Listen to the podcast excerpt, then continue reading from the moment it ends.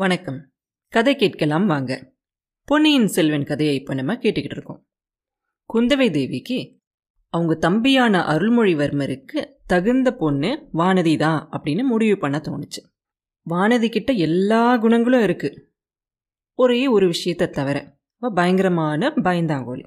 அவளோட இந்த பயந்த சுபாவத்தை எப்படி மாத்துறது அப்படின்னு சொல்லி குந்தவை யோசிச்சாங்க.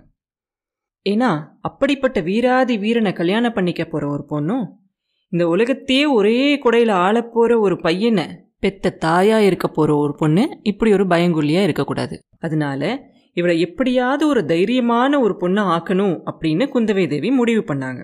அதுக்காக தான் இந்த மாதிரியாக ஒரு பொய் முதலையெல்லாம் அத்தங்கரையில் வச்சு ஒரு விளையாட்டு ஏற்பாடு பண்ணாங்க.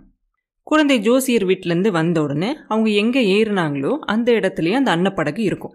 அதில் ஏறிக்கிட்டு அந்த படகை எப்பயுமே அவங்க அங்கே வந்துட்டு போகும்போது இன்னும் கொஞ்சம் பக்கத்தில் ஒரு இடத்துல நிறுத்தி இந்த பெண்கள்லாம் சேர்ந்து தண்ணியில் விளையாடுவாங்களாம்.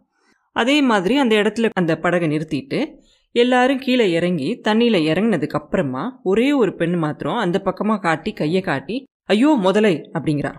உடனே எல்லா பெண்களும் ஐயோ முதலை ஐயோ முதலை! அப்படின்னு எல்லாம் பயப்படுற மாதிரி எல்லாரும் சேர்ந்து நடிக்கிறாங்க. ஆனால் எப்பயுமே இந்த பயந்த சுபாவமாக இருக்கிற இந்த வானதி மாத்திரம் பயப்படவே இல்லை. அவ்வளோ பக்கத்தில் வாயை திறந்துகிட்டு இருக்க அந்த முதலையை பார்த்து கூட கொஞ்சம் கூட பயமே இல்லாமல் அப்படியே நிற்கிறா நிற்கிறது மட்டும் இல்லாமல் குந்தவை தேவியை பார்த்து சொல்கிறா அக்கா முதலைக்கு தண்ணியில் இருக்கும்போது தான் பலம். அது தண்ணியிலேருந்து வெளியே வந்துருச்சுன்னா அதுக்கு பலம் இருக்காது. அதனால இந்த பெண்கள் எல்லாம் பயப்பட வேணான்னு சொல்லுங்கக்கா அப்படின்னு வேற சொல்கிறான் அப்போ அந்த பெண்களில் இருக்கிற மற்ற பெண்கள்ல இருந்து ஒரு பெண் சொல்கிறா அடி பொல்லாத கள்ளி நிஜமான முதல்ல இல்லை இது பொய் முதல்ல பொம்மை முதலேங்கிறது உனக்கு முன்னாடியே தெரியுமா? அப்படின்னு கேட்பா நிஜ முதலையா இருந்தா கூட நான் பயப்பட மாட்டேன். எனக்கு எப்பயுமே பல்லி கருப்பாம்பூச்சி இதெல்லாம் பார்த்தா தான் பயம் அப்படின்னு சொல்லுவா வானதி.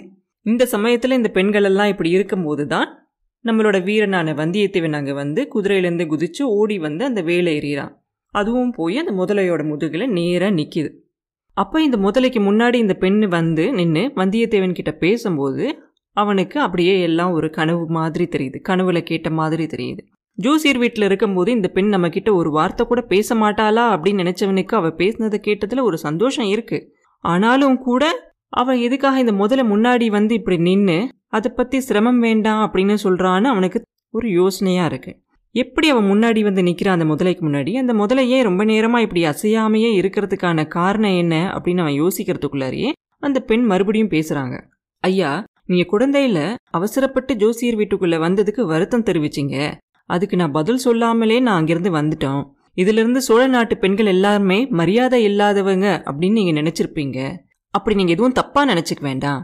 என்னோட வந்திருந்த பொண்ணு அப்போ மயக்கம் போட்டு விழுந்துட்டதுனால என் மனசு ஒரு மாதிரி கலங்கி இருந்துச்சு. அதனால தான் உங்களுக்கு பதில் சொல்லலை அப்படின்னு சொல்லுவாங்க. அடடா இந்த பொண்ணோட குரல் எவ்வளோ இனிமையாக இருக்குது இவ பேசுகிற வார்த்தைகளெல்லாம் எப்படி என் நெஞ்சு அப்படி பொங்கி பொங்கி வருதே. தொண்டையெல்லாம் அடைக்குதே. ஒரு வீணையும் மத்தளமும் போர் முரச கேட்குறப்ப கூட எனக்கு இந்த மாதிரிலாம் தோணுதே கிடையாது. இவ பேசும்போது ஏதாவது குறுக்கால பேசணும்னு நினைக்கிறோம் ஆனால் நமக்கு ஏன் பேச்சே வரமாட்டேங்குது? வெறும் காத்து தான் வர மாதிரி இருக்கு அப்படின்னு வந்தியத்தேவன் நினைக்கிறான். அவன் மனசு இப்படியெல்லாம் கிடந்து அலைப்பாயுது அப்பா அந்த பொண்ணு மறுபடியும் இன்னும் கொஞ்சம் பேசுறான் எங்களை மாதிரியான அப்பாவி பெண்களை காப்பாத்துறதுக்காக தான் நீங்க நினைச்சு இந்த வேலை இந்த முதல மேல எரிஞ்சிங்க? ஒரே வீச்சில் ஒரு வேலு குறி தவறாமல் வந்து முதலையோட நடுவு பாகத்தில் இப்படி எரியக்கூடிய ஒரு வீரனை பார்க்கறது எவ்வளோ ஒரு பெருமையான விஷயம் அப்படின்னு சொல்லுவாங்க. அப்போ மரத்தடியில் நின்றுக்கிட்டு இருக்கிற மிச்ச பெண்கள்லாம் மறுபடியும் சிரிப்பாங்க. அந்த சிரிப்பு சத்தத்தை கேட்ட உடனே இந்த வந்தியத்தேவனுக்கு அப்படியே ஒரு கனவு மாதிரி அந்த குரலை கேட்டுக்கிட்டு இருக்கிற அந்த மாய மயக்கம் போயிடும் உடனே அந்த பெண்ணை முன்னாடி நிற்கிற பெண்ணை கூட பார்க்காம பின்னாடி இருக்கிற அந்த முதலையை ஒரு தடவை உத்து பார்த்துட்டு அவங்கள தாண்டி போய் அந்த முதலை மேலே சொருகி இருக்கும் இல்லையா அவனோட வேலு அது ஒரு ஆட்டு ஆட்டி இழுக்கிறான். இழுக்கிற இடத்துல இருந்து ரத்தம் வரல. அதுக்கு பதிலாக வாழைநாரும் பஞ்சும் வருது அதுல இருந்து அதை பார்த்துட்டு அந்த மரத்துக்கு பின்னாடி இருக்க பெண்கள் எல்லாம் இன்னும் கொஞ்சம் கும்மாலம் கொட்டி சிரிக்கிறாங்க. அப்படியே வல்லவரையனுக்கு ரொம்ப அவமானமா இருக்கும். இப்படி ஒரு அவமானத்தை அவர் இதுக்கு முன்னாடி அடைஞ்சதே இல்லை. இத்தனை பெண்களுக்கு முன்னாடி இப்படிப்பட்ட பெரிய அவமானமா? இங்க நிக்கிறதெல்லாம் பெண்களா என்ன? இவங்கெல்லாம் அரக்கிகள் அப்படின்னு நினைச்சுக்கிறான் மனசுக்குள்ளாரியே. சீச்சி என் அருமை வேலாயுதத்துக்கு இப்படியோ ஒரு அவமானமா?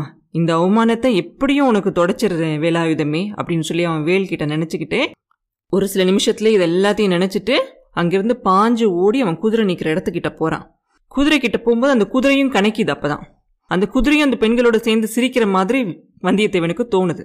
அவன் கோவத்தெல்லாம் அந்த குதிரை மேலே காட்ட போகிறான் இப்போ. வேகமாக மேலே ஏறி பாஞ்சு உட்காந்து சுடீர் சுடீர்னு அந்த அது முகத்தில் இருக்கிற அந்த கயிறை பிடிச்சி ரெண்டு அடி அடிக்கிறான். அவ்வளோதான் குதிரைக்கு ரோஷம் வந்துடுது குதிரையும் பிச்சுக்கிட்டு பாஞ்சு ஓடுது அங்கேருந்து அந்த கரையோரமாக கொஞ்ச நேரத்துக்கு குந்தவை பிராட்டி அந்த குதிரை போன திசையையே பார்த்துக்கிட்டு நிற்கிறாங்க குதிரை கிளப்பின அந்த புழுதி எல்லாம் அடங்குற வரைக்கும் அதையே பார்த்துக்கிட்டு நிற்கிறாங்க அதுக்கப்புறம் அவங்களோட தோழி பெண்கள் கிட்ட திரும்பி பார்த்து சொல்கிறாங்க பெண்களா உங்களுக்கெல்லாம் மட்டு மரியாதையே தெரியாதா என்ன? நீங்கள் அப்படி சிரிச்சிருக்கவே கூடாது. நம்ம தனியாக இருக்கும்போது நம்ம என்ன வேணும்னாலும் கும்மால அடித்து பேசலாம்.